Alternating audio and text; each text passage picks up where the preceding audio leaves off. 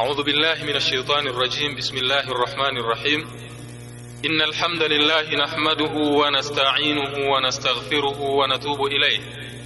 ونعوذ بالله من شرور أنفسنا وسيئات أعمالنا.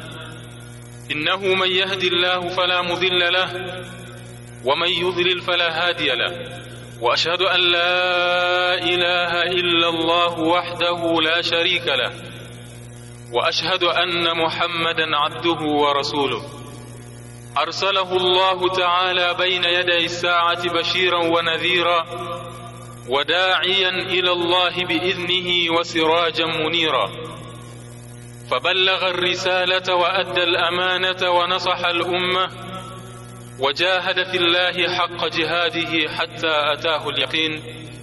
فصلوات الله وسلامه عليه وعلى آله وأصحابه waman tabi'ahum biihsanin ila yaumiddin amma ba'd ndugu zangu waislamu baada ya kumshukuru Mwenyezi Mungu Subhanahu wa Ta'ala na kumtakia rehma mtume wetu Muhammad sallallahu alayhi wasallama na masahaba wake pamoja na waislamu wote watakaofuata mwenendo wa mtume sallallahu alayhi wasallama mpaka siku ya kiyama ninakuhusieni baada ya kuhusia nafsi yangu juu ya suala la kumcha Mwenyezi Mungu Subhanahu wa Ta'ala tunaanza kwa kumshukuru Mwenyezi Mungu Subhanahu wa Ta'ala Mwenyezi Mungu ambaye ametuchagulia sisi Uislamu kuwa ndiyo dini yetu na akairidhia iwe ndiyo dini yetu.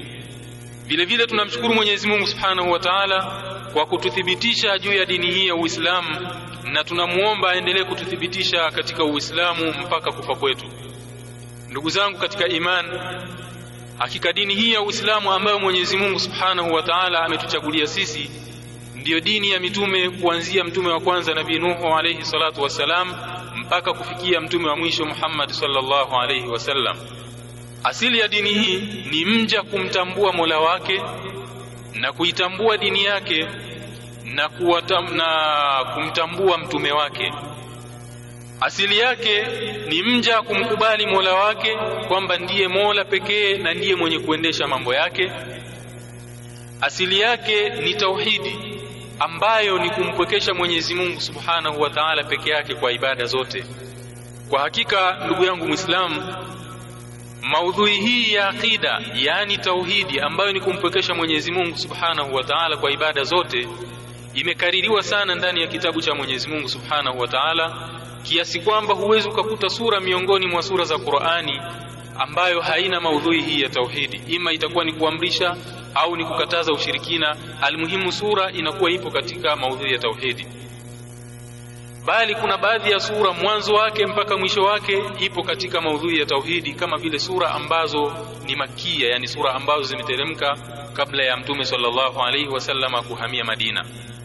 Na kutokana na umuhimu wa tauhidi, ndugu yangu Muislamu, tunaweza kupata mfano hai ambao utatuonyesha umuhimu wa tauhidi kwamba tauhidi mfano wake au umuhimu wake ni kama umuhimu wa kichwa katika kiwiliwili cha mwanadamu. Lau kama mwili utakuwa umekamilika, ndugu yangu Muislamu, na viungo vyake vimekamilika, mikono ipo na miguu ipo na viungo vyote vipo katika mwili, lakini mwili huu ukawa hauna kichwa, je, utakuwa ni mwili huu? Bali itakuwa ni mzoga au itakuwa sio mwili. Lakini kama kitapatikana kichwa na baki ya viungo vingine vikakosekana, basi inawezekana mtu akaishi yawezekana mtu akaishi hana mguu, mguu ukakatwa au mkono ukakatwa na viungo vingine, lakini madamu kichwa kinapatikana, basi mtu huyo ataishi, atatembea, ataoa, atakula na atafanya haja zake zingine zote. Hivyo hivyo, mfano huu uchukue ulinganishe na umuhimu wa akida kwa Muislamu. Muislamu kama atakuwa hana akida, basi atakuwa ameikosa dini moja kwa moja. Vyovyote vile matendo yake yatakavyokuwa mazuri lakini maadamu amekosa tauhidi, itakuwa matendo yake hayatamfaa chochote mbele ya Mwenyezi Mungu Subhanahu wa Ta'ala.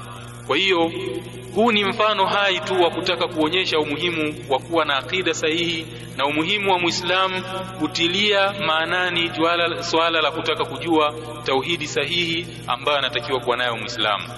Hivyo ndugu zangu katika imani, kwa utangulizi huu mfupi ni kwamba maudhui ya mhadhara wetu wa leo tutazungumzia makosa au mambo ambayo yanapingana na itikadi sahihi ya Kiislamu.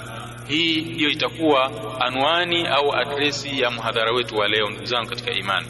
na ili tuweze kwenda sambamba, nitajaribu kukutajia baadhi ya vipengele tutakavyovitaja ndani ya mhadhara wetu wa leo. Miongoni mwa mambo tutakayoyazungumzia, jambo la kwanza tutazungumzia mambo yanayohusiana na hirizi na aina zake na hukumu zake, na jambo la pili tutazungumzia hukumu ya kumwomba au kutafuta baraka kupitia vitu vingine kama vile makaburi, mapango, miti, mawe na vitu vingine. Nini hukumu ya Uislamu kuhusiana na vitu kama hivi? Na jambo la tatu tutajaribu kuangalia kuhusiana na ibada ya kuchinja, lakini kuchinja huku kunaweza kukawa ni ibada sahihi na inawezekana ikawa ni shirki pale itakapokuwa mtu hakumkusudia Mwenyezi Mungu Subhanahu wa Ta'ala katika kuchinja kwake. Kwa mfano, mtu akachinja kwa ajili ya kaburi na vitu vingine. Na jambo la nne tutakaloliangalia katika muhadhara wetu wa leo, tutajaribu kuangalia nini hukumu ya kuweka nadhiri, na tutaangalia aina za nadhiri na hukumu zake katika Uislamu. Jambo la tano tutaangalia kuhusiana na kutaka hifadhi na ulinzi na kumwomba asiyekuwa Mwenyezi Mungu Subhanahu wa Ta'ala. Jambo la sita tutaangalia nini hukumu ya kuwaomba wafu sawa sawa, iwe ni mitume au iwe ni watu wema na wengineo. Na jambo la saba tutaangalia swala la tawassul. Tawassul ni kuweka mtu wakati ili akufikishie haja zako kwa Mwenyezi Mungu Subhanahu wa Ta'ala, kama vile kuomba kupitia shekhe fulani au kupitia mtume fulani, kama tutakavyoona ndani ya mada tutakapoianza. Na jambo la nane tutaangalia nini hukumu ya kuwaendea makuhani, wapiga ramli, wachawi na wengineo mfano wao. Na jambo la mwisho katika muhadhara wetu insha Allah tutazungumzia kuhusiana na tiba au zinguo la kisheria na aina zake.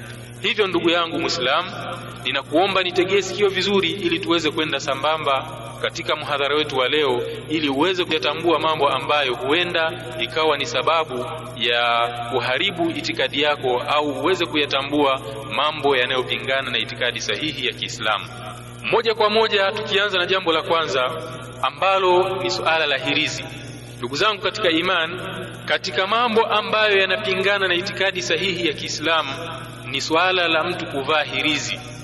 Hirizi hizi ziko katika aina nyingi. Yawezekana mtu akavaa kwa njia ya bangiri, yawezekana mtu akajifunga kitambaa na vitu vingine kama hivyo. Almuhimu inakuwa ipo katika hirizi, na wengine unakuta labda kaifunga mkononi, sawasawa imefungwa kiunoni au sehemu nyingine yote katika mwili. Maadamu mtu kavaa hirizi hii kwa dhana kwamba hii hirizi inamhifadhi kutokana na matatizo au inaweza ikamlinda asipatwe na jambo lolote baya. Nini hukumu ya Uislamu kuhusiana na vitu kama hivi? Ndugu zangu katika imani, hakika masuala haya vile vile yanaingia katika masuala yanayofanyika na wazazi wengi ambao pengine kwa kutokujua, unakuta wazazi mathalan wanawafunga watoto wao vikamba sawasawa mkononi au kiunoni kwamba wanamkinga mtoto kutokana na kupata mapepo mabaya au kupata madhara na vitu vingine kama hivyo. Yote haya ndugu zangu katika imani ni desturi na ni katika matendo ya kijahili ambayo Uislamu umeyapiga vita kwa kiasi kikubwa sana. Hakika suala la kuvaa hirizi kwa ajili ya kuondoa matatizo au kuzuia matatizo ina hali tofauti tofauti. Inawezekana ikawa ni shiriki kubwa na inawezekana ikawa ni ushirikina mdogo na inawezekana ikawa ni haramu. Itakuwa ni shiriki kubwa endapo mtu ataitakidi kwamba hizi hirizi alizozivaa zina uwezo wa kuzuia asiweze kufikwa na matatizo au madhara. Kama mtu atavaa hirizi na akawa anaitakidi kwamba hii hirizi yenyewe ina uwezo wa kumzuia asifikwe na tatizo, basi atakuwa amemshirikisha Mwenyezi Mungu Subhanahu wa Ta'ala, na atakuwa amefanya ushirikina mkubwa. Ama endapo ataitakidi kwamba hakina uwezo kitu hiki alichokifunga, kama ni kamba, kama ni hirizi, kwamba haina uwezo wenyewe, lakini ni sababu ya kuweza kuzuia madhara yasimkute, bado vile vile atakuwa amemshirikisha Mwenyezi Mungu Subhanahu wa Ta'ala, na huu utakuwa ni ushirikina mdogo, na itakuwa ni haramu pia endapo hatoitakidi si hili wala hili, yani hatoitakidi kwamba kinazuia chenyewe au hirizi yenyewe ina uwezo wa kuzuia au ni sababu hakuitakidi moja kati ya mambo haya mawili, lakini akawa ameivaa tu, itakuwa vile vile ni haramu, kwa sababu itakuwa ni inapelekea mtu kuingia katika itikadi ambazo ni batili, itikadi sio sahihi. Sasa tuangalie nini dalili ya mambo haya, kwa sababu mambo haya hatuyazungumzi kwa akili zetu au kwa matamanio yetu. Mtume sallallahu alayhi wasallama alimuona mtu mmoja akiwa amefunga kamba, amejifunga kamba katika mkono wake, akamuuliza Mtume sallallahu alayhi wasallama, ma hadha, kwamba ni kitu gani hiki ulichokifaa? Huyu bwana akasema, kitu hiki nimefunga au kikamba hiki nimekifunga kinanizuia kutokana na udhaifu nilionao. Mtume sallallahu alayhi wasallam akamwambia, kiondoe au kitupilie mbali, kwa sababu kitu hiki hakikuzidishii au wala kikuongezee isipokuwa udhaifu, na laiti kama utakufa hali ya kuwa umekivaa kitu hiki, basi huwezi ukafaulu abadan. Na pia kwa sababu masahaba wa Mtume sallallahu alayhi wasallam wamechukua mafundisho haya kwa Mtume sallallahu alayhi wasallama, tunapata kuona kwamba sahaba wa Mtume Hudhaifa ibn al-Yaman radhiyallahu anhu vile vile naye alikemea, alikuwa akikemea mambo kama haya. Alimuona mtu mmoja akiwa amejifunga kiuzi au kitambaa akaking'oa, aka kisha akamsomea aya ya Mwenyezi Mungu Subhanahu wa Ta'ala isemayo wama yu'minu wama yu'minu aktharuhum billah illa wahum mushrikun kwamba watu wengi hawamwamini Mwenyezi Mungu Subhanahu wa Ta'ala moja kwa moja, bali lazima wamshirikishe. Kwa hiyo ndugu zangu katika iman, aina hizi za hirizi zinaweza mtu labda anaweza akasema mimi sikuvaa hirizi, labda nimetumia kitu kingine. Iko katika sura tofauti tofauti. Kwa mfano, kuna baadhi ya wengine unakuta labda ananing'iniza katika nyumba yake, labda mlangoni amefunga ngozi labda ya mnyama fulani, wengine anaweka katika gari yake, wengine anaweka katika duka yake. Maadamu vitu hivi vimefungamana na itikadi fulani, una itikadi kwamba inawezekana vyenyewe kwamba vinaondoa madhara au vinazuia, basi itakuwa yote haya ni katika mambo ya ushirikina ambayo yanapingana na itikadi sahihi ya Uislamu. Ndugu zangu katika imani, katika aina za hirizi vile vile kuna hirizi ambazo watu wanazitengeneza kutokana na Qur'ani. Baadhi ya waganga wanatengeneza hirizi na wakajaribu kuzihalalisha kwamba kwa sababu zimetengenezwa kutokana na Qur'ani. Hakika mtazamo wa Uislamu kuhusiana na hirizi hizi ambazo zinatengenezwa na Uislamu na zinazotengenezwa kwa Qur'an, sawa sawa, iwe ni kwa maneno ya Mwenyezi Mungu au iwe ni kwa majina ya Mwenyezi Mungu Subhanahu wa Ta'ala na sifa zake, kwa hakika mambo haya vile vile hayafai, ni haramu kwa sababu nyingi. Miongoni mwa sababu hizo Sababu ya kwanza kwamba makemeo kama tulivyoona hapo nyuma, Mtume sallallahu alaihi wasallam katika kukemea swala la hirizi hakubagua, bali hukumu yake haikuhusisha aina fulani ya hirizi. Hatukuti kwamba Mtume sallallahu alaihi wasallam amesema kwamba hirizi ya aina fulani inafaa na aina fulani haifai, bali hukumu inaenea hirizi za aina zote, kwa sababu Mtume sallallahu alaihi wasallama kama angelibainisha hivyo tungekuta katika mafundisho yake kwamba ametofautisha kama alivyotofautisha katika aina ya zinguo la kisheria kama tutakavyokuja kuona mbele. Mtume sallallahu alaihi wasallama aliweka sharti kwamba ikiwa zinguo halina ushirikina ndani yake basi itakuwa linafaa, lakini katika swala la hirizi Mtume sallallahu alaihi wasallama hakubagua. Kwa hiyo hii ni sababu ya kwanza inayotuonyesha ubatilifu wa hirizi zinazotengenezwa kwa mujibu wa Qur'an au zinazotengenezwa kwa kuchanganywa na aya za Qur'ani au kwa majina ya Mwenyezi Mungu, kwamba mtume amehukumu kwamba hirizi zote hazifai wala hakubagua. Na jambo la pili, masahaba wa mtume sallallahu alayhi wasallam na tabiina na waliokuja baada yao, wote hawa dalili maelezo yao au fatua zao ziko wazi kuhusiana na kukemea suala la hirizi, na wenyewe hawakubagua, na hawa ndio ambao Mtume sallallahu alaihi wasallama ametuhusia tufuate mwenendo wao, kwa sababu wao wanautambua zaidi mwenendo wa Mtume sallallahu alaihi wasallam. Kwa hiyo ni kwamba hukumu ya hirizi ambazo zinatengenezwa zikachanganywa na Qur'ani au kwa majina ya Mwenyezi Mungu au sifa zake pia hazifai na sababu nyingine inayotupelekea tuseme kwamba hirizi hata kama itatengenezwa kwa Qur'ani haifai ni kwamba swala la kuning'iniza Qur'ani au kuivaa Qur'ani itakuwa ni sababu ya kuidhalilisha, kwa sababu huyu mwenye kuivaa ataingia nayo Qur'ani hii katika sehemu ambazo hazifai kama sehemu za kukidhi haja na sehemu zinginezo. Kwa hiyo hata kama itakuwa imetengenezwa kwa Qur'ani, tunasema hirizi za namna hii hazifai. Ama kuhusiana na swala la tiba au zinguo la kisheria, si vibaya kutumia zinguo la kisheria kwa ajili ya kujikinga na balaa kabla halijatokea au kuondoa balaa pade baada ya kuwa limekwisha tokea, kwa sababu Mtume sallallahu alaihi wasallam amethibiti katika hadithi, amesema la ba'sa birruqa ma lam yakun fiha shirk, kwamba hakuna ubaya kutumia zinguo maadamu hakuna ushirikina ndani yake, kama ilivyokuwa pia hakuna ubaya kutumia dawa au njia nyingine za kujitibu, tiba ambazo zimethibiti, kwa sharti kwamba mtu mwenye kuitumia tiba hiyo asiifanye kitu ambacho hakikuthibiti kwamba ni sababu akakifanya ni sababu. Kwa mfano, mtu akaja akatuambia kwamba kama unaumwa kichwa, ukichukua ngozi ya mnyama fulani mathalan ukaning'iniza, itakuwa ni sababu ya kupona kichwa. Sababu hii hatuwezi tukaikubali, bali huu utakuwa ni ushirikina. Kwa hiyo mtu asikifanye kitu kuwa ni sababu ya tiba ambacho hakikuthibiti, ima katika sheria au kwa utaalamu ambao umethibiti kwamba kitu hiki kitakuwa ni sababu.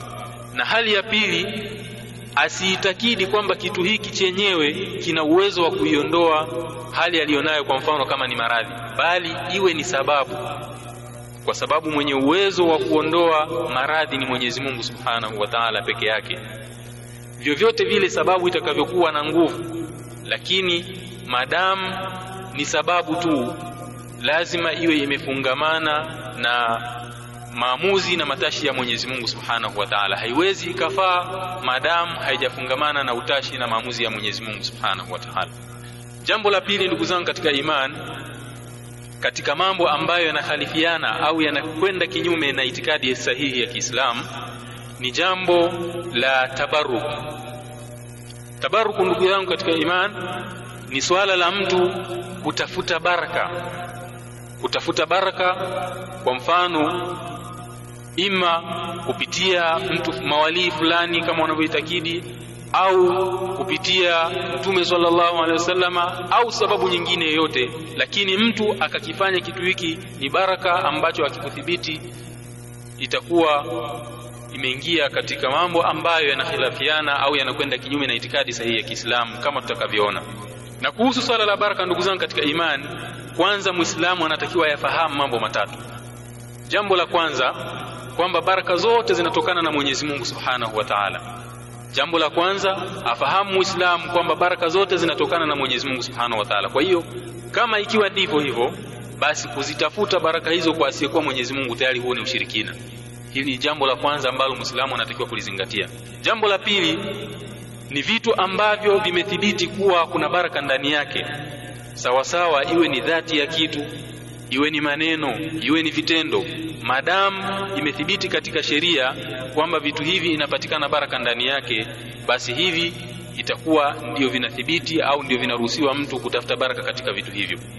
Jambo la tatu ambalo anatakiwa Muislamu kulizingatia kuhusiana na masuala ya tabaruk kwamba asili au kuthibiti kuthibitisha isha kuthibitisha swala la baraka katika kitu fulani unategemea dalili ima katika kitabu cha Mwenyezi Mungu au katika sunna sahihi za Mtume sallallahu alaihi wasallam. Kwa hiyo ndugu yangu Muislamu, mambo haya matatu ni mambo muhimu sana kuyafahamu katika masala ya kutabaruku. Na sasa hebu tuangalie kuhusiana na hii tabaruk, kwamba tabaruku itakuwa na ushirikina katika aina zifuatazo.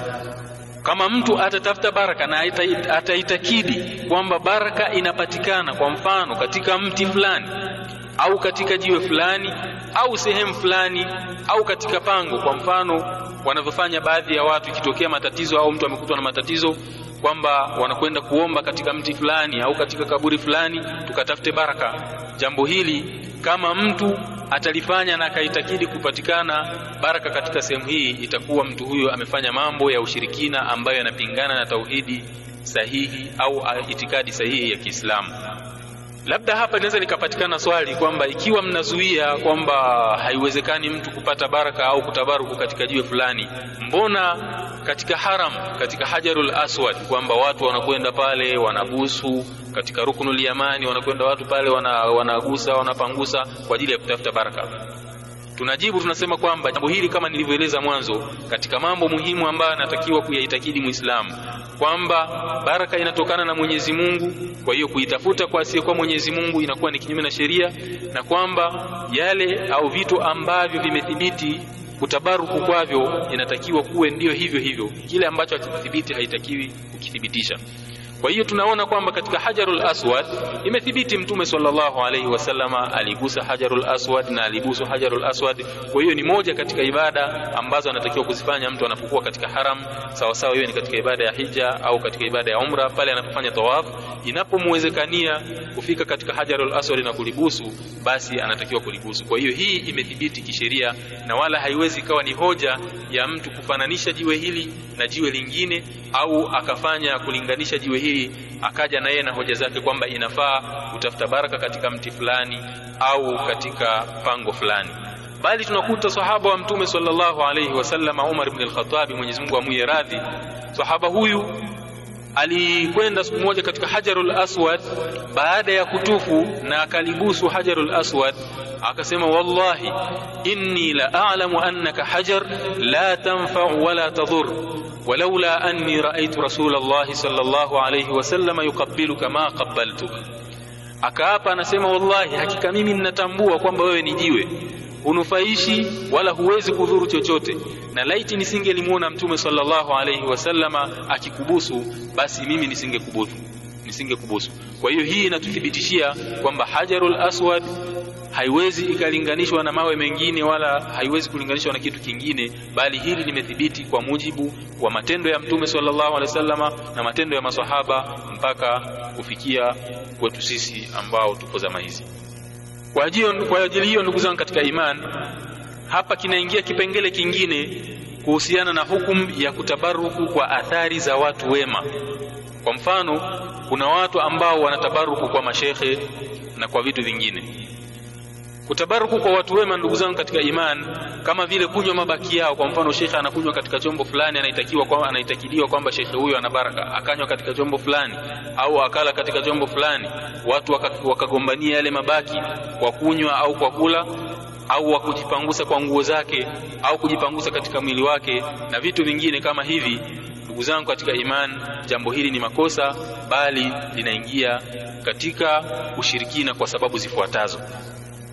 Sababu ya kwanza kwamba watu hawamkaribii watu hawa ambao wanathibitiwa au ambao wanaitakidiwa kwamba ni watu wema, hawamkaribii Mtume sallallahu alaihi wasallam, achilia mbali kulingana naye katika utukufu na katika baraka.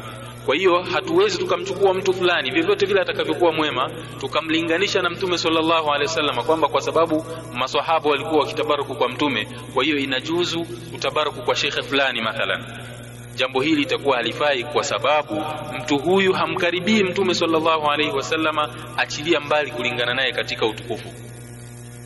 Sababu ya pili inayotufanya tuseme jambo hili litakuwa halifai ni kutokuwa na uhakika wa wema wake, kwa sababu wema hauthibiti isipokuwa kwa kutengenea kwa nafsi na moyo wa mtu na hili ni jambo la siri ambalo hakuna mtu yeyote anaweza akalithibitisha na hakuna mtu anaweza kulijua isipokuwa Mwenyezi Mungu Subhanahu wa Ta'ala, au kupatikane dalili inathibitisha kwamba huyu ni mwema, kama vile ilivyokuja katika Qur'ani. Mwenyezi Mungu Subhanahu wa Ta'ala amethibitisha baadhi ya masahaba wema wao na vile vile Mtume sallallahu alaihi wasallam akawasifu na akatuamrisha tufuate mwenendo wao, kwa sababu Mtume sallallahu alaihi wasallam alithibitisha wema wao. Ama wengineo vyovyote vile atakavyokuwa, basi haijuzu kumlinganisha na Mtume sallallahu alaihi wasallam, na vile vile haijuzu kutabaruku kwake.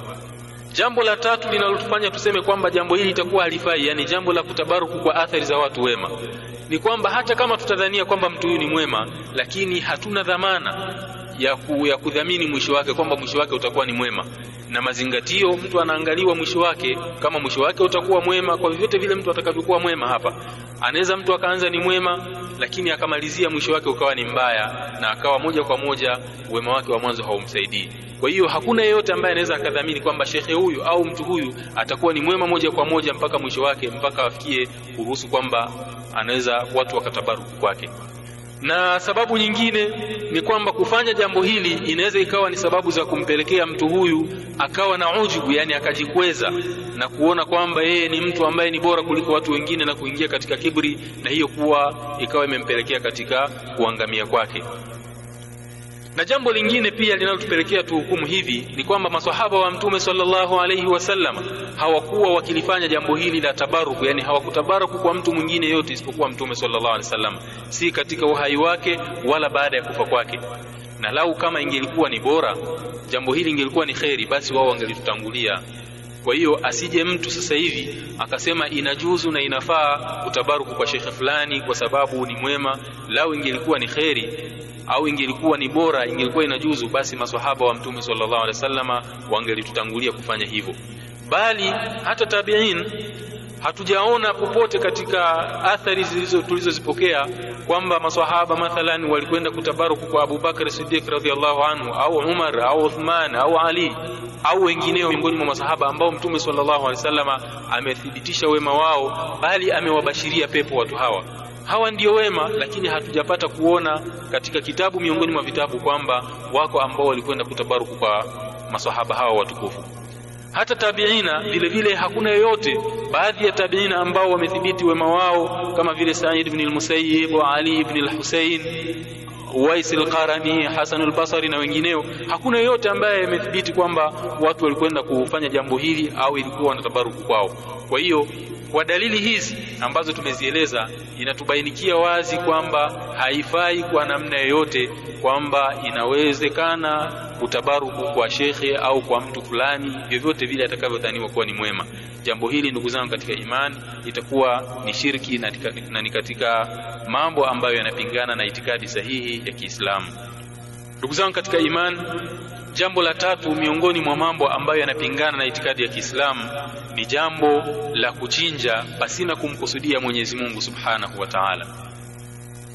Kuchinja ni ibada kama tunavyofahamu ndugu zangu katika imani, na ibada yoyote inatakiwa ielekezwe kwa Mwenyezi Mungu Subhanahu wa Ta'ala.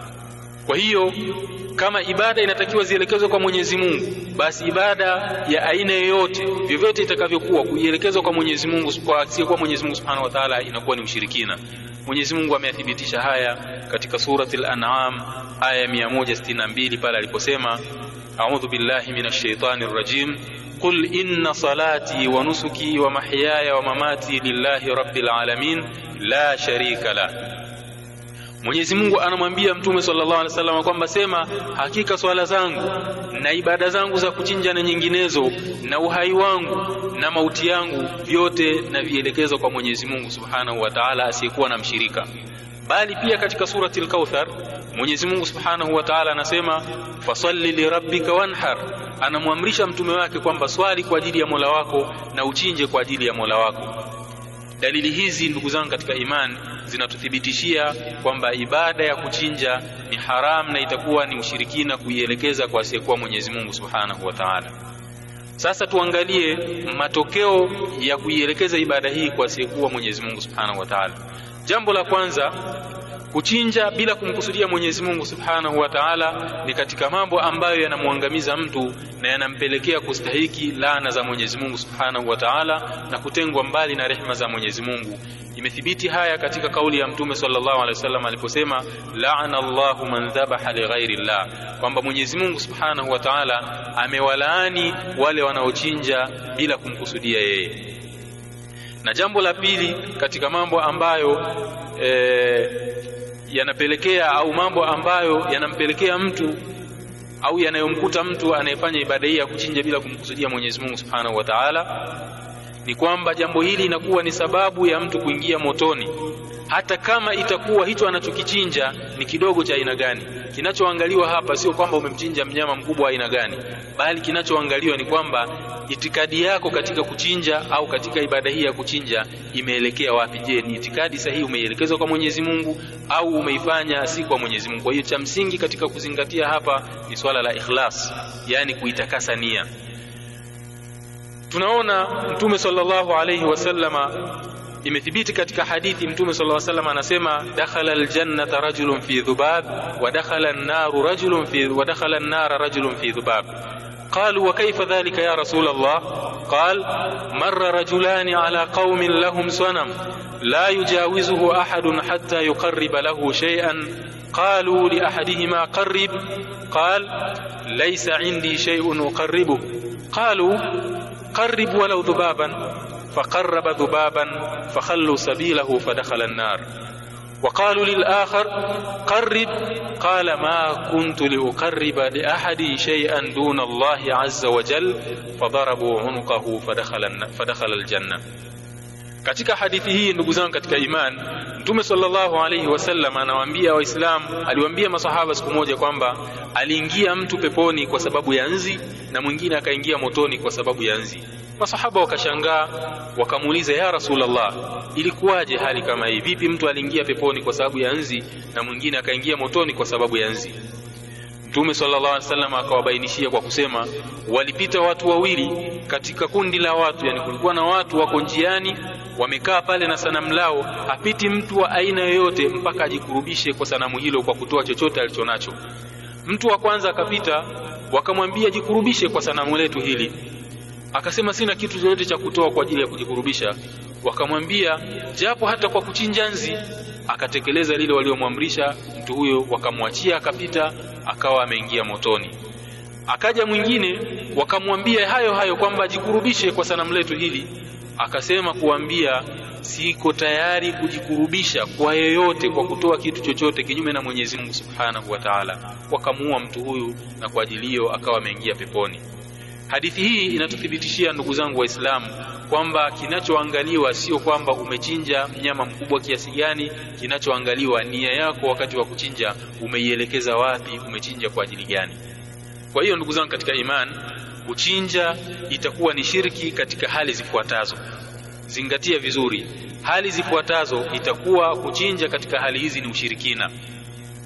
Jambo la kwanza, ikiwa mtu katika kuchinja kwake amekusudia kumtukuza asiyekuwa Mwenyezi Mungu Subhanahu wa Ta'ala, na pia katika kuchinja akataja jina la asiyekuwa Mwenyezi Mungu Subhanahu wa Ta'ala, yani hakuchinja kwa ajili ya Mwenyezi Mungu, na pia katika kuchinja hakutaja jina la Mwenyezi Mungu. Kwa mfano, mtu akachinja kwa ajili ya kaburi fulani, amechinja kwa kuikusudia kaburi, kwa kumkusudia maiti fulani katika kaburi fulani, na pia katika kuchinja hakutaja jina la Mwenyezi Mungu Subhanahu wa Ta'ala, bali akataja jina ima jina la shekhe wake au jina la, la, la jini fulani. Huyu mtu atakuwa amemshirikisha Mwenyezi Mungu Subhanahu wa Ta'ala na atakuwa amefanya ushirikina mkubwa na mnyama huyu aliyechinja itakuwa ni haramu kumla mnyama huyu, kwa sababu Mwenyezi Mungu Subhanahu wa Ta'ala anasema wala taakulu mimma lam yudhkar ismullahi alayhi, wala msile katika wale waliochinjwa bila kutajwa jina la Mwenyezi Mungu Subhanahu wa Ta'ala. Kwa hiyo katika hali hii kuchinja itakuwa ni ushirikina. Hali ya pili itakuwa ni shirki kuchinja, ikiwa mtu katika kuchinja kwake amekusudia kumtukuza asiyekuwa Mwenyezi Mungu Subhanahu wa Ta'ala, japo atamtaja Mwenyezi Mungu katika kuchinja kwake. Kwa mfano, mtu akachinja mnyama wake kwa ajili ya kujikurubisha kwa kaburi fulani, lakini katika kuchinja akasema bismillah na mnyama akamwelekeza kibla. Kuchinja huku itakuwa ni ushirikina, kwa sababu nia yake katika kuchinja hakumkusudia Mwenyezi Mungu Subhanahu wa Ta'ala. Vile vile kama mtu atakusudia, hali ya tatu hii, kama mtu atakusudia katika kuchinja kwake akakusudia kujikurubisha kwa Mwenyezi Mungu Subhanahu wa Ta'ala, akachinja kwa ajili ya Mwenyezi Mungu, lakini katika kuchinja hakutaja jina la Mwenyezi Mungu, imma kataja jina la jini au kataja jina la shekhe fulani au akataja jina la Yesu, mtu huyu atakuwa hakumkusudia Mwenyezi Mungu au atakuwa amemshirikisha Mwenyezi Mungu, na mnyama huyu aliyechinjwa itakuwa ni haramu kumla.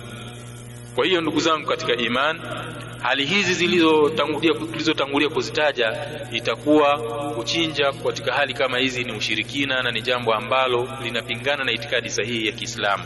Kwa hiyo tunasema ibada ya kuchinja inatakiwa ifanywe kwa ajili ya Mwenyezi Mungu Subhanahu wa Ta'ala.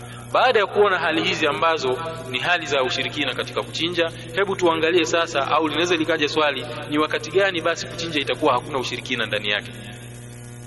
Tunasema kuchinja itakuwa hakuna ushirikina ndani yake katika hali mbili peke yake. Hali ya kwanza, kama mtu atachinja kwa kutekeleza amri ya Mwenyezi Mungu Subhanahu wa Ta'ala. Kwa mfano, mtu akachinja siku ya Idi au mtu anachinja kwa ajili ya kutoa fidia. Kwa mfano, katika hija mtu amefanya jambo miongoni mwa mambo ambayo akiyafanya inatakiwa atoe fidia kwa kuchinja mnyama. Mtu akachinja katika hali hizi, kuchinja huku inakuwa kunafaa na amechinja kisheria, na mnyama huyu anaruhusiwa kuliwa. Hali ya pili kama mtu atachinja kwa ajili ya kitoweo kwa mfano mtu ame, ameamua kuchinja mnyama ili apate kitoweo au amechinja kwa ajili ya kumkirimu mgeni wake pia kuchinja huku itakuwa kunakubalika kisheria. Kwa hiyo kuchinja kunafaa kisheria katika hali mbili. Hali ya kwanza achinje mtu kwa kutekeleza amri ya Mwenyezi Mungu na vile vile iwe ametaja jina la Mwenyezi Mungu Subhanahu wa Ta'ala katika kichinjwa chake hicho anachokichinja kwani Mwenyezi Mungu Subhanahu wa Ta'ala ametukataza kula katika vile ambavyo vimechinjwa bila kutaja jina la Mwenyezi Mungu Subhanahu wa Ta'ala hivyo ndugu yangu Muislamu hali hizi tatu tulizozitaja katika ibada hii ya kuchinja ni lazima mtu azizingatie ili aweze kusalimika na itikadi yake Jambo la nne ndugu zangu katika iman, katika mambo ambayo yanapingana na itikadi sahihi ya Kiislamu ni jambo la kuweka nadhiri. Jambo la nne ndugu zangu katika iman, katika mambo ambayo yanapingana na itikadi sahihi ya Kiislamu ni jambo la kuweka nadhiri. Kuweka nadhiri ndugu zangu katika iman ni ibada. Mwenyezi Mungu Subhanahu wa Ta'ala anawasifu watu wenye kuweka nadhiri na kutekeleza nadhiri zao ambazo ziko katika misingi ya kisheria, pale aliposema yufuna bin nadhir wa yakhafuna yawman kana sharruhu mustatira. Mwenyezi Mungu akawasifu waja ambao wanamwabudu Mwenyezi Mungu kwa kutekeleza nadhiri ambazo wamejiwajibishia wao. Sasa labda tufahamu au tujaribu kufafanua kidogo kuhusiana na nadhiri ni kitu gani. Nadhiri, ndugu zangu katika imani, ni mtu kujiwajibishia jambo ambalo halikuwa ni wajibu wake kisheria, akalifanya jambo hilo ni wajibu kwake kwa ajili ya kumtukuza Mwenyezi Mungu Subhanahu wa Ta'ala, au nadhiri ya kishirikina, akaiweka nadhiri akajiwajibishia jambo ambalo halikuwa wajibu kwake kwa ajili ya kukitukuza hicho ambacho amekikusudia. Kwa hiyo nadhiri inakuwa katika mambo ambayo si wajibu kwake mtu kuyafanya. Nadhiri, ndugu zangu katika imani, zingatia vizuri hapo, inakuwa ni wajibu au itakuwa nadhiri ni wajibu katika mambo ambayo atayafanya mtu hayakuwa yamewajibishwa kwake kisheria. Kwa mfano, mtu akisema au akijiwajibishia, kwa mfano, kuswali swala ya Aisha, kwamba anaweka nadhiri ya kuswali swala ya Aisha au anaweka nadhiri ya kufunga mwezi wa Ramadhani hii haiwezi kuitwa nadhiri kwa sababu kuswali ni wajibu kwake na kufunga mwezi wa Ramadhani ni wajibu kwake. Kwa hiyo nadhiri ni mtu kujiwajibishia jambo ambalo sheria haikumlazimisha yeye kulifanya. Sasa tuangalie ni wakati gani nadhiri itakuwa ni nadhiri ya kushirikina. Itakuwa nadhiri ina ushirikina ndani yake endapo mtu atafanya ataweka nadhiri katika mambo ambayo yafuatayo. Nadhiri ndugu zangu katika imani ipo katika hali tatu. Kuna nadhiri ya ushirikina au kuna nadhiri ambayo ndani yake kuna ushirikina na kuna nadhiri ambayo ndani yake kuna maasi na kuna nadhiri ambayo inakubalika kisheria, ina utiifu ndani yake kumtii Mwenyezi Mungu Subhanahu wa Ta'ala. Nadhiri ambayo ni ya kishirikina imegawanyika katika sehemu mbili. Sehemu ya kwanza ni nadhiri ambayo imefungamana na masharti fulani, yaani mtu akiweka nadhiri na akaiambatanisha na masharti fulani. Kwa mfano, akajilazimisha au akajiwajibishia kufanya jambo fulani kwa sharti ya kupata neema fulani. Kwa mfano, mtu akasema ikiwa Mwenyezi Mungu Subhanahu wa Ta'ala ataniponyesha ugonjwa huu nilionao, nadhiri kwamba naweka kwamba Mwenyezi Mungu ataniponyesha ugonjwa huu nilionao, au akaniondolea matatizo haya nilionayo, basi naweka nadhiri ya kuchinja katika kaburi fulani. Nadhiri hii itakuwa ni nadhiri ya kishirikina. Hali ya pili, mtu akaweka nadhiri lakini hakuifungamanisha na sharti fulani. Kwa mfano, akaweka nadhiri ya kufanya ibada katika kaburi fulani au akaweka nadhiri ya kuwasha taa katika kaburi fulani, lakini hakuifungamanisha na sharti lolote kwamba labda Mwenyezi Mungu akinifanyia jambo hili nitafanya hivi. Bado pia nadhiri hii itakuwa ni nadhiri ya kishirikina. Sasa hukumu ya nadhiri za namna hii, ndugu zangu katika imani, ni nadhiri ambazo ni ushirikina kwa mujibu wa kauli ya Mtume sallallahu alaihi wasallam. Mtume sallallahu alaihi wasallam anasema man nadhara an yasi Allah fala yusihi, yoyote atakayeweka nadhiri ya kumwasi Mwenyezi Mungu subhanahu wa ta'ala, basi asimwasi. Yani kwa maana kwamba nadhiri za namna hii zinakuwa ni batil kwa mujibu wa hadithi hii tuliyotangulia kuitaja. Ama kuhusiana na kafara ya nadhiri hii, kwamba mtu imetokea amefanya jambo kama hili, ima kwa kutokujua au kwa ujinga, akafanya jambo kama hili, kafara yake ndio katika imani nadhiri hii haina kafara isipokuwa kutubia kwa Mwenyezi Mungu Subhanahu wa Ta'ala na kutaka msamaha na kujitenga mbali na nadhiri za namna hii. Ama aina ya pili ya nadhiri ambayo tumesema ni nadhiri ambayo ina maasi ndani yake. Ni kama vile mtu kujiwajibishia kufanya jambo la fulani la maasi la kumwasi Mwenyezi Mungu Subhanahu wa Ta'ala. Sawa sawa amelifungamanisha na jambo lingine au amelichatisha na jambo fulani au hakufanya hivyo. Kwa mfano mtu akaweka nadhiri ya kuzini au kunywa pombe au kumuua mtu fulani au mwanamke akaweka nadhiri ya kufanya, ya kufanya ibada akiwa katika siku zake za hedhi nadhiri hizi ndugu zangu katika imani nadhiri ambazo zimefungamana na maasi kwa hiyo haifai muislamu kuweka nadhiri za namna hii. Ama kuhusiana na hukumu ya nadhiri hii kama tulivyoona kwamba ni haramu lakini kafara yake ni kwamba ni sawasawa na kafara ya kiapo ambayo Mwenyezi Mungu Subhanahu wa Ta'ala ameibainisha katika Qur'ani katika suratul Maida. Ima inatakiwa mtu baada ya kuwa katika kutubia kwa Mwenyezi Mungu kafara yake kwamba awalishe maskini kumi au awavishe maskini kumi au amwache huo mtumwa. Na kama hakupata vitu hivi tulivyotangulia kuvitaja basi anatakiwa afunge siku tatu mfululizo anatakiwa afunge siku tatu hii ndiyo kafara ya nadhiri yake. Ama nadhiri aina ya tatu ya nadhiri ambayo ni ya kutii Mwenyezi Mungu Subhanahu wa Ta'ala ni mtu kujiwajibishia kufanya jambo fulani ambalo ni katika kumtii Mwenyezi Mungu Subhanahu wa Ta'ala. Sawa sawa ameiambatanisha na sharti fulani au hakuiambatanisha. Kwa mfano mtu akaweka nadhiri ya kutoa sadaka kutoa sadaka kwa mafakiri au akaweka nadhiri ya kufunga siku fulani nadhiri hii ni nadhiri ambayo inafaa katika Uislamu na ndiyo nadhiri ambayo Mwenyezi Mungu Subhanahu wa Ta'ala amewasifu waja wake wenye kuweka nadhiri kama hizi yani wanaotuadhimishia kufanya mambo ambayo yako nje na yale ambayo Mwenyezi Mungu au yako. Baada ya kutekeleza yale walioamrishiwa pia wanajikurubisha kwa Mola wao kwa kufanya mambo ambayo Mwenyezi Mungu Subhanahu wa Ta'ala hakuwa walazimisha kuyafanya. Hukumu ya nadhiri hii inafaa na kafara yake atajiwajibishia akaweka nadhiri ya namna hii alafu ikawa hakuitenda ni kwamba ni wajibu kwake kutoa kafara na kafara yake hiyo tuliyoeleza hapo nyuma kwamba awalishe maskini kumi au awavishe au e, afunge siku tatu. Hii ndiyo kafara ya nadhiri yake kuweka nadhiri ya namna hii alafu akawa hakuitekeleza. Ndugu zangu katika imani jambo la tano miongoni mwa mambo ambayo yanapingana na kwenda kinyume kabisa na itikadi sahihi ya Kiislamu ni suala la dua au kutaka hifadhi na ulinzi wa asiyekuwa Mwenyezi Mungu Subhanahu wa Ta'ala. Swala hili ndugu zangu katika imani ni miongoni mwa mambo ambayo yanafanyika na ni miongoni mwa mambo ambayo ni ushirikina. Ndugu zangu katika imani, lazima Muislamu ayatambue na atanabahi aweze kuyaepuka. Weka nadhiri ndugu zangu katika imani au kutaka kuokolewa katika matatizo na dhiki, lazima tufahamu kwamba mambo haya au kuna baadhi ya mambo ambayo haifai wala hayaombwi isipokuwa kwa Mwenyezi Mungu Subhanahu wa Ta'ala, na mtu kuyaomba kwa sifa kwa Mwenyezi Mungu inakuwa ni shirikina Kwa mfano, mtu yupo katika hali ya kuangamia, kwa mfano watu wako baharini wameona kwamba sasa hali imekuwa mbaya anaelekea kuangamia basi mtu akasema ya sayyidi fulani mathalan ya badawi ya abdul qadir ya husain ya fatima ya rasulullah. Na haya mambo yanaweza katika imani yapo katika jamii za Kiislamu na mtu anaona kwamba ni swala la kawaida.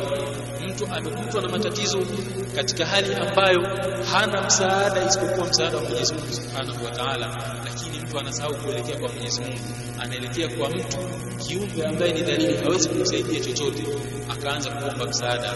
Hali hii ndugu zangu katika imani inakuwa ni ushirikina ni ushirikina mkubwa kwa sababu hakuna yeyote mwenye kuweza kumwokoa mtu katika matatizo isipokuwa Allah Subhanahu wa Ta'ala peke yake. Ndugu zangu katika imani Mwenyezi Mungu Subhanahu wa Ta'ala ametubainishia kuna hali ambazo inafaa kutaka msaada katika hali ambazo au katika sura ambazo mtu ana uwezo wa kukusaidia katika jambo hili kutaka msaada.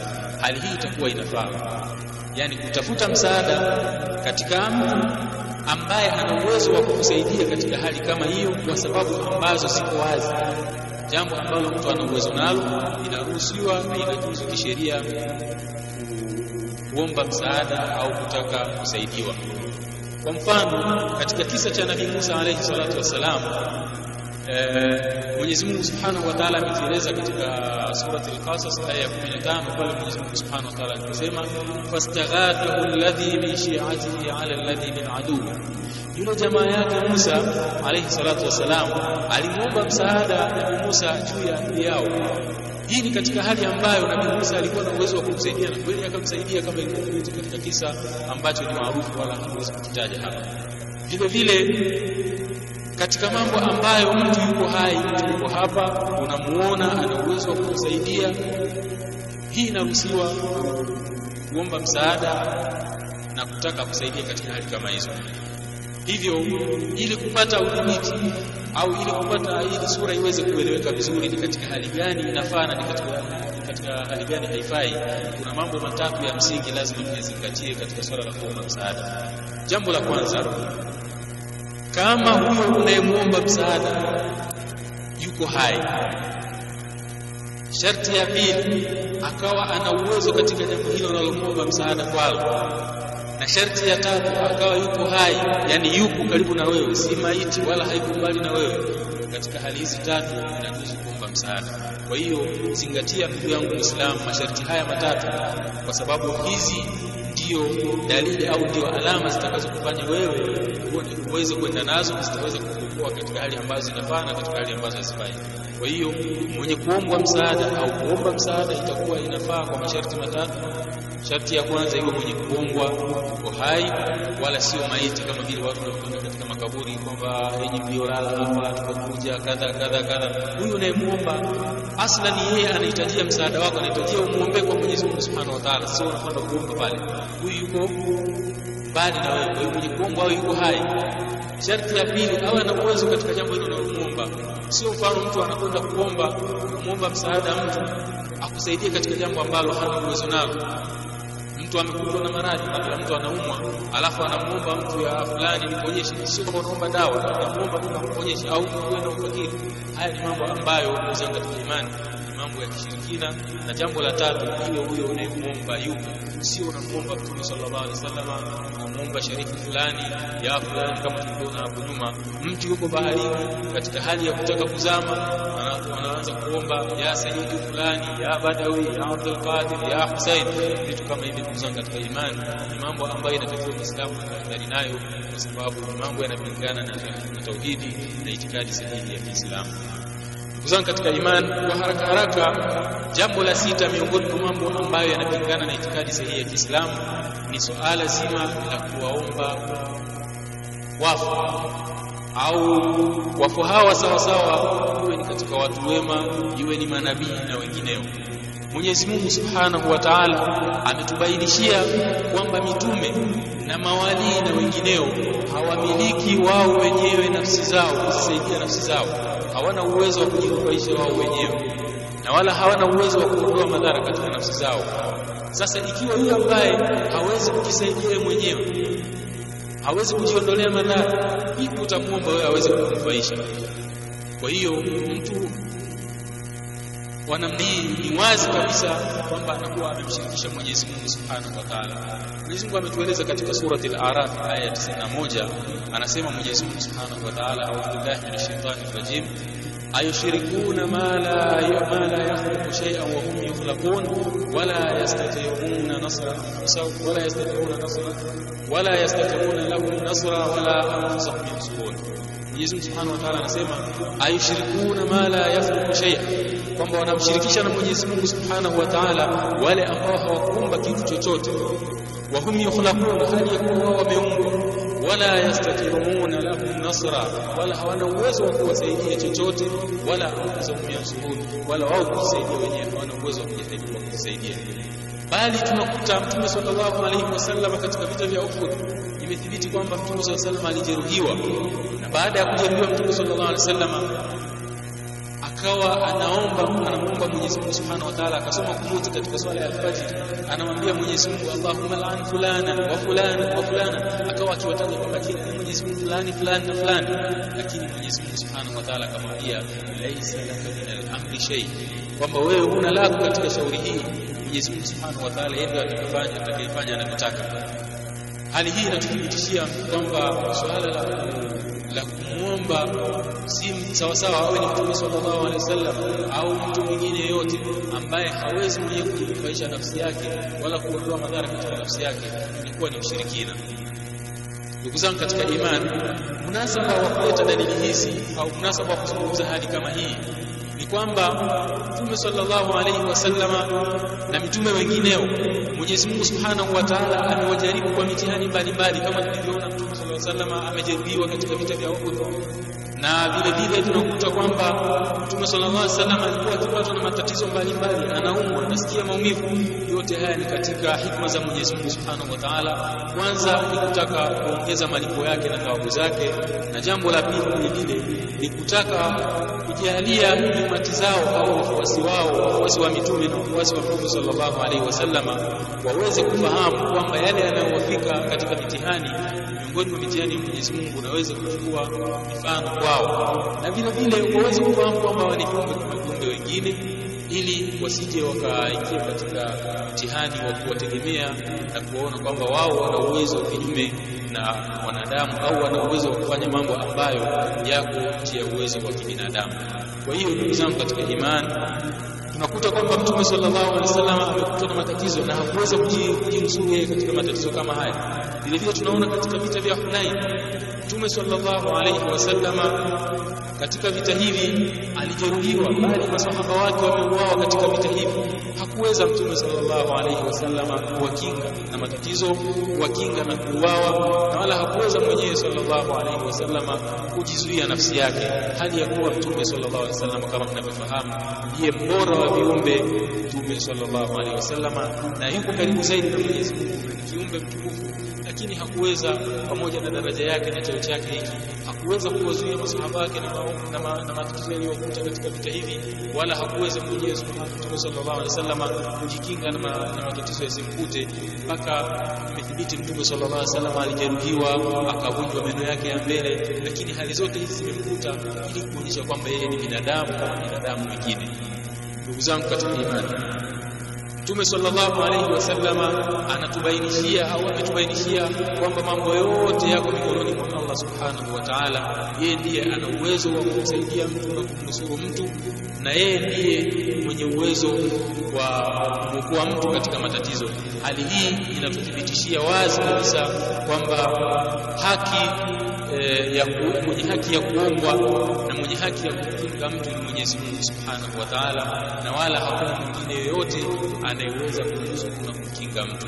Kwa hiyo wao wenye kuombwa kinyume na Mwenyezi Mungu Subhanahu wa Ta'ala, kwanza hawako radhi na kuombwa kwao, hawako radhi na kuabudiwa, na bali Mwenyezi Mungu ametuthibitishia kwamba siku ya Kiyama watawakana kama alivyoeleza kwenye Qur'an, wa yaumal qiyamati yakfuruna bishirkihim kwamba siku ya kiyama hawa waliokuwa wakiabudiwa watawakana wale waliokuwa wakiwaabudu kama ilivyokuja vile vile katika sura al-Baqara idh tabarra alladhina tubi'u min alladhina tabau wa ra'aw al'adhab wa taqatta'at bihim asbab, kwamba siku ya kiyama wale waliokuwa wakifuatwa wakiabudiwa watawakana wale waliokuwa wakiwaabudu baada ya kuona adhabu ya Mwenyezi Mungu Subhanahu wa Ta'ala.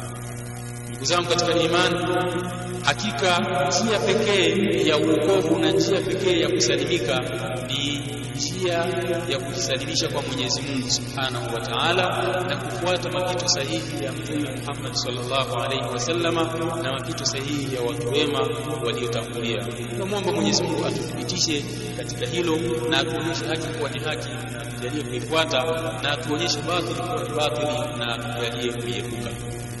Jambo lingine katika mambo ambayo yanapingana na itikadi sahihi ya Kiislamu ni swala la tawassul. Tawassul, ndugu zangu katika imani, ni mtu kujalia baina yake yeye na baina ya Mwenyezi Mungu Subhanahu wa Ta'ala, akaweka mtu wakati. Kwa mfano, mtu anaomba dua yake, anamuomba Mwenyezi Mungu Subhanahu wa Ta'ala amuokoe katika jambo fulani, akaomba kupitia Mtume sallallahu alaihi wasallam au akaomba kupitia shekhi fulani.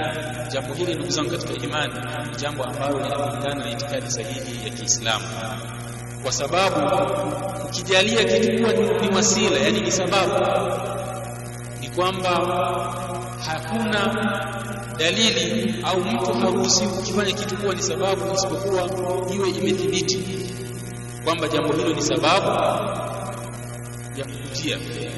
Na vile vile Mwenyezi Mungu Subhanahu wa Ta'ala hakujalia kila kitu kuwa ni sababu na bali Mtume sallallahu alaihi wasallama katika mafundisho yake hakujalia mwenyewe hakujalia wala hakufundisha kwamba mtu anapoomba aweke wasita baina yake na baina Mwenyezi Mungu Subhanahu wa Ta'ala. Mtu hatakiwi kuweka kitu au mtu wakati katika maombi yake bali anatakiwa muombe Mwenyezi Mungu direct Mwenyezi Mungu Subhanahu wa Ta'ala anasema wa idha sa'alaka ibadi anni fa inni qarib ujibu da'wata da'i idha da'ani. Mwenyezi Mungu yuko karibu na waja wake kwa hiyo kuomba anatakiwa muombe Mwenyezi Mungu moja kwa moja bila kupitia au kuweka mtu mwingine wakati. Kwa hiyo tujaribu kuangalia kwa haraka haraka aina hizi za tawasul. Tawasul, ndugu zangu katika imani imegawanyika katika aina mbili. Kuna tawasul ambayo inafaa na tawasul ambayo haifai. Kama tulivyoeleza tawasul ambazo hazifai ni mtu kujalia baina yake na baina ya Mwenyezi Mungu Subhanahu wa Ta'ala. Kitu ambacho Mwenyezi Mungu hakukijalia ni sababu. Ama tawassul ambayo inafaa na yenyewe katika sehemu mbili. Moja ikiwa mtu atamuomba Mwenyezi Mungu Subhanahu wa Ta'ala kupitia majina yake matukufu au sifa zake jambo hili linafaa katika Uislamu. Mwenyezi Mungu Subhanahu wa Ta'ala anasema walillahi al-asmaul husna fad'uhu biha ametuthibitishia kwamba Mwenyezi Mungu anayo majina mazuri. Mwenyezi Mungu anayo majina mazuri muombeni kupitia majina hayo. Kwa hiyo inajuzu mtu akasema Allahumma ya rahim irhamni. Allahumma ya ghafur ighfir e Mola wangu mwingi wa kurehemu nirehemu. E Mwenyezi Mungu mwingi wa msamaha basi nisamehe Kumwomba Mwenyezi Mungu kupitia majina yake au kupitia sifa zake. Jambo hili linakuwa linafaa.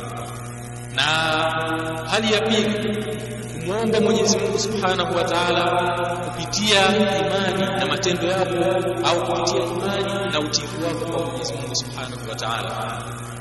Kama vile walivyosema wanafunzi wa Nabii Isa alayhi salatu wassalam rabbana inna bima anzalta wattaba'na fakunna shahidin ewe Mola wetu hakika sisi tumekuamini. na tumeamini yale uliyoteremsha na tumemfuata mtume wako. Basi kupitia imani zetu hizi tuandike sisi ni miongoni mwa mashahidi. Kwa hiyo inafaa mtu akamwambia Mwenyezi Mungu ya Rabbi hakika mimi ninakuomba kupitia imani yangu kwamba ninaamini kwamba wewe ndiye Mola wangu na nimemwamini mtume wako? Basi kupitia imani yangu hii naomba ulikuwe jambo fulani naomba ulikuwe jambo fulani na vile vile inaruhusiwa mtu kuomba kupitia kutaja udhaifu wake alionao na hadhi yake kwa Mwenyezi Mungu Subhanahu wa Ta'ala. Kwa mfano kama ilivyothibiti katika kisa cha wale watu watatu ambao walikuwa wakafika wakaingia walikuwa katika safari wakaingia katika pango basi katika kuingia katika hali hizo pango likajifunga wakawa hamna namna ya kutoka isipokuwa wakamwomba Mwenyezi Mungu Subhanahu wa Ta'ala kupitia matendo yao na kupitia udhaifu wao na hali ngumu walikuwa nayo. Kwa hiyo imethibiti jambo hili kwamba inafaa. Uh, hali ya tatu inaruhusiwa mtu kumwomba Mwenyezi Mungu Subhanahu wa Ta'ala kupitia matendo yake mema. Na kwa mfano mtu akasema ee Mwenyezi Mungu hakika wewe unafahamu kwamba mimi nina swali au inaunga kwa ajili yako basi nakuomba Mwenyezi Mungu unisamehe kupitia ibada zangu hizi ninazozifanya hii ni aina ya tawasuli ambayo inafaa kisheria na hizi ndiyo sura zake na mfano wake kama hivi tulivyoeleza. Aina ya pili katika tawasuli ambazo e, hazifai ni kwamba ikiwa mtu ataomba kupitia maiti au kupitia mtu asiyekuwepo. Kwa mfano akasema ya rabbi nakuomba kupitia cheo cha mtume sallallahu alaihi wasallama sawasawa sawa ile katika uhai wake kwake jambo hili haliruhusiwi na inakuwa ni ushirikina kwa sababu tawasuli ya namna hii ni tawasuli ya bid'a haikuthibiti mtume sallallahu alaihi wasallam hakuruhusu kwa sababu cheo cha mtume sallallahu alaihi wasallam hakikunufaishi wewe kitu chochote bali kinamnufaishi yeye mwenyewe mtume sallallahu alaihi wasallam. Kwa hiyo haifai na hairuhusiwi kusema kwamba Mwenyezi Mungu atakuomba kupitia jaha ya mtume sallallahu alaihi wasallam. Lakini maneno haya mtu anaweza akashangaa kwa nini tunazungumza mambo kama haya? Ndugu zangu katika imani mambo haya yapo katika jamii ya Kiislamu na ni mengi sana. Yamethibiti katika jamii ya Kiislamu kuna baadhi ya watu wanaomba katika dua bali kupitia hata kwa baadhi ya watu watu watumia Mtume sallallahu alaihi wasallam, watu wanaomba ya Rabbi, kwa baraka za shekhi fulani, kwa baraka za shekhi Abdul Qadir mathalan, naomba Mwenyezi Mungu tujalie jambo fulani. Ndugu imani, mambo haya yote ni ushirikina, ni mambo ambayo inatakiwa Muislamu atahadhari nayo. Jambo la saba kwa kumalizia, e, ni swala kuwaendea waganga au makuhani na wapiga ramli. Ndugu zangu katika imani, jambo hili jambo ambalo ni ushirikina. Haijuzi kwa mgonjwa mathalan kwenda kwa ramli, kwenda kuulizia waweze kumfahamisha au kumwangalizia wale ambao wanadai kujua mambo ya ghaibu, kwa sababu kwanza watu hao ndugu katika imani, wao mambo haya wanayozungumza sio kwamba wao wanajua ghaibu, kwa sababu labda mtu anaweza akashangaa kwamba mbona wakati mwingine wakizungumza wanazungumza wanapatia jawabu lake ni kwamba watu hawa wanatumia majini, wanashirikiana na majini kama ilivyothibiti kwa mujibu wa mafundisho sahihi ya Mtume sallallahu alaihi wasallam kwamba kila mwanadamu katika sisi anaye karina wake katika jini na katika malaika. Kwa hiyo mtu wale wenye kuwaendea waganga kwanza hawa waganga masharti mtu aweze majini aweze kumtumikia ni kwanza wanahakikisha kwamba mtu huyu ameshakufuru amefanya mambo ya ushirikina wale mambo ya kumkufuru Mwenyezi Mungu Subhanahu wa Ta'ala ili wawe tayari kumtumikia kwa hiyo akishakuwa amemkuu Mwenyezi Mungu wako tayari kutumikia kwa lolote analotaka kwa hiyo unakuta mtu unapokwenda kwa mganga unakwenda kutaka kutazamiwa jambo lako fulani tayari yule karina wako katika jini anawasiliana na karina wa, wa yule mganga unayemwendea akifika pale wewe ukishafika utashangaa na kutajia wewe ni fulani fulani kuja kutoka sehemu fulani kwa sababu tayari ameshapewa habari zako zote na ile jini wako tayari wewe kutokana na kuambiwa maneno hayo tayari chochote atakachokuambia utakuwa uko tayari kukubali kwa sababu tumeshakuteka fikira zako. Kwa hiyo watu hawa wanakuza katika imani hawajui ghaibu bali wanawasiliana na majini.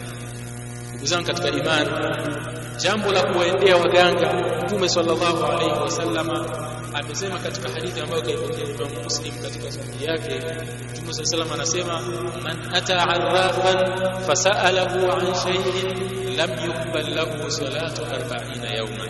Kwamba yeyote atakayemwendea mganga akamuuliza juu ya jambo fulani basi swala yake au mtu huyo hatakubaliwa swala yake kwa muda wa siku 40 ndugu zangu katika imani, jaribu kujiuliza, ikiwa utakufa katika kipindi kama hiki, mtu amemwendea mganga na tumeona madhuru kama ya Mtume sallallahu alaihi alafu mtu akafa katika kipindi hiki, amekufa katika hali gani? Bali katika hadithi nyingine ambayo kaipokea Abi Huraira, na hadithi ziko nyingi, hatuwezi kuzitaja zote, bali tunataja baadhi. Katika hadithi ambayo kaipokea Abi Huraira, Mtume sallallahu alaihi wasallam anasema, man atakahina fasaddaqahu bima yaqul faqad kafara bima unzila ala Muhammad sallallahu alaihi wasallam hadithi hii kaipokea Daud na na wapokezi wengine.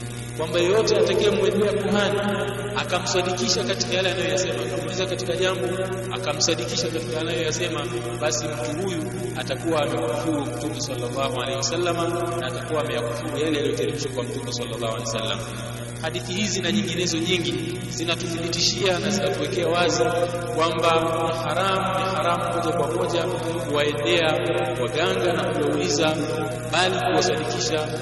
Na jambo hili linaweza likamtoa mtu katika Uislamu. Hivyo ndugu zangu katika imani ni lazima kila Muislamu ayatambue mambo haya na aweze kutahadhari ajiweke mbali na mambo haya ili aweze kusalimika na akida yake. Jambo la mwisho ambalo tulizungumza kwa haraka haraka kabisa katika mhadhara wetu huu kwa kumalizia ni suala la tiba ya kisheria. Kwa sababu gani tumeamua kuzungumza jambo hili? Yawezekana mtu akasema kwamba sasa nyinyi mmekwisha kufunga milango kwamba hairuhusiwi kwenda kwa, waganga hairuhusiwi kwenda kuwauliza.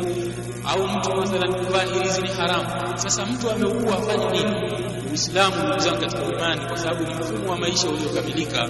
Mtume sallallahu alaihi wasallam hakuna kitu ambacho amekiacha bila kukibainisha. Kwa hiyo katika swala la kuugua Uislamu umetuwekea tiba kama ilivyothibiti kwamba Mwenyezi Mungu Subhanahu wa Ta'ala hakuteremsha maradhi isipokuwa ameteremsha tiba. Na tiba sahihi ya kwanza kabisa ni Qur'ani kwa Uislamu ndugu zangu katika imani. Kwa hiyo kuna baadhi ya mambo ambayo mtu anaweza akayatumia ya kisheria kuzuia au kujikinga na uchawi mathalan kabla haujatokea.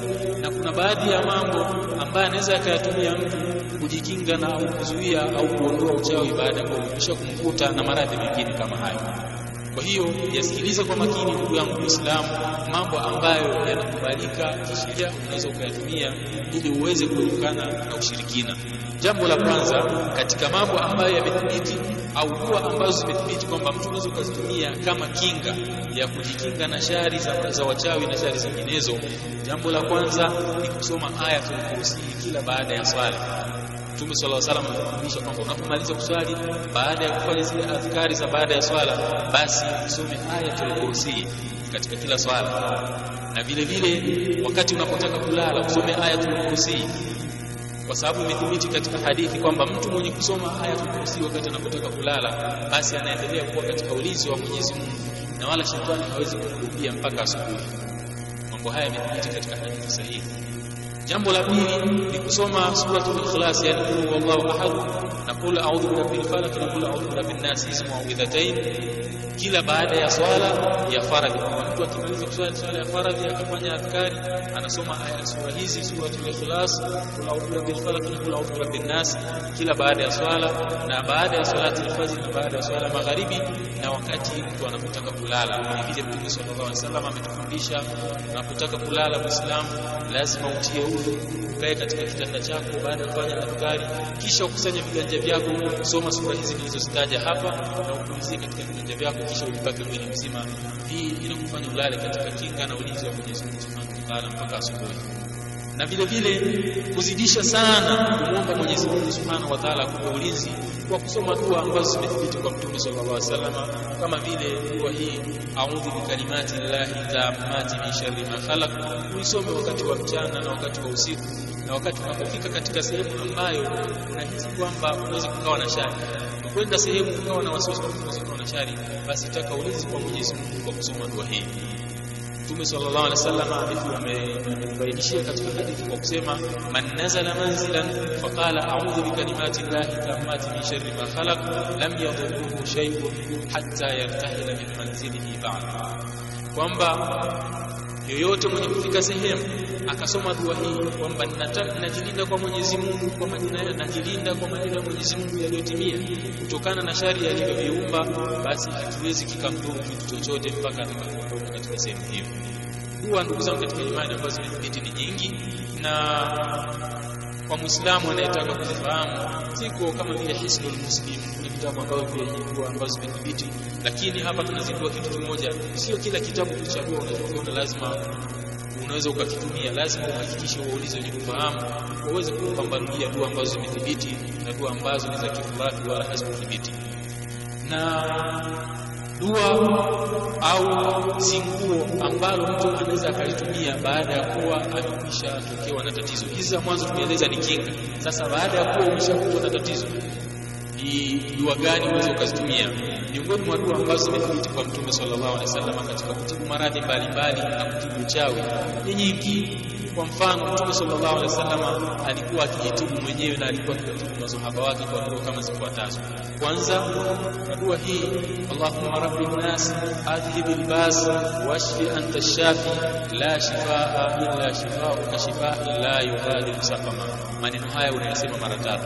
Maana ya dua hii kumwambia Mwenyezi Mungu, Allahumma rabbin nas, ewe Mwenyezi Mungu mola wa watu, adhhib albas, niondolee ugonjwa huu ulionipata mimi, washfi anta shafi, na uniponyeshe kwa sababu wewe ndio mponyeshaji.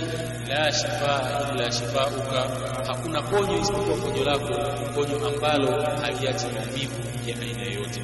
Vile vile miongoni mwa ruqya au zingua ambazo zimethibiti ni, kwamba Mtume sallallahu alaihi wasallam alipougua, Jibril alaihi salatu wassalam alimjia na akamjibu au akamsomea zinguo kwa kusoma dua hii ifuatayo: bismillahi urqika min kulli shay'in yudhika wa min sharri kulli nafsin au aini hasidin.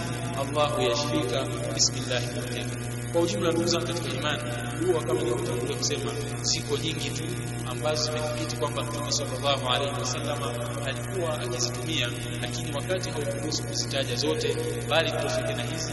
Na kwa yeyote mwenye kutaka ziada, basi anaweza akauliza mashehe wakamwelekeza katika dua ambazo zimethibiti. Kwa kumalizia, ndugu zangu katika imani, nazidi kusisitiza jukumu la kila Muislamu kama tulivyoeleza mwanzo wa mhadhara wetu kwamba itikadi ndio kitu muhimu kwa Muislamu. vyovyote matendo yake yatakapokuwa mazuri maadamu yamekwenda kinyume na itikadi sahihi za Kiislamu anaweza akakuta anapata hasara siku ya kiyama. Kwa hiyo waulizeni wenye kujua mtu hakikisha nashangaa kitu kimoja ndugu katika imani.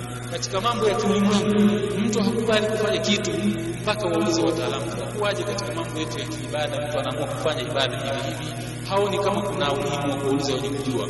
Haya ni makosa wa wa Uislamu lazima tujirekebishe ili tuweze kufanya ibada zetu kiu sahihi na tuweze kupata salama mbele ya Mwenyezi Mungu Subhanahu wa Ta'ala. Haya machache ambayo tumejaliwa kuyazungumza tunamwomba Mwenyezi Mungu Subhanahu wa Ta'ala atujalie tuweze kuyafuata tuwe ni wasikilizaji ambao tunazingatia na kuyafanyia kazi yale tunayoyafanya tunayoyasikia. Na tunamwomba Mwenyezi Mungu Subhanahu wa Ta'ala atuonyeshe haki kuwa ni haki na atujalie kuifuata na atuonyeshe batili kuwa ni batili na atujalie kuiepuka wa sallallahu ala nabiyyina Muhammad wa ala alihi wa sahbihi wa sallam. Subhana rabbika rabbil izzati amma yasifun. Wa salamun ala mursalin. Walhamdulillahi rabbil alamin. Wassalamu alaykum wa rahmatullahi wa barakatuh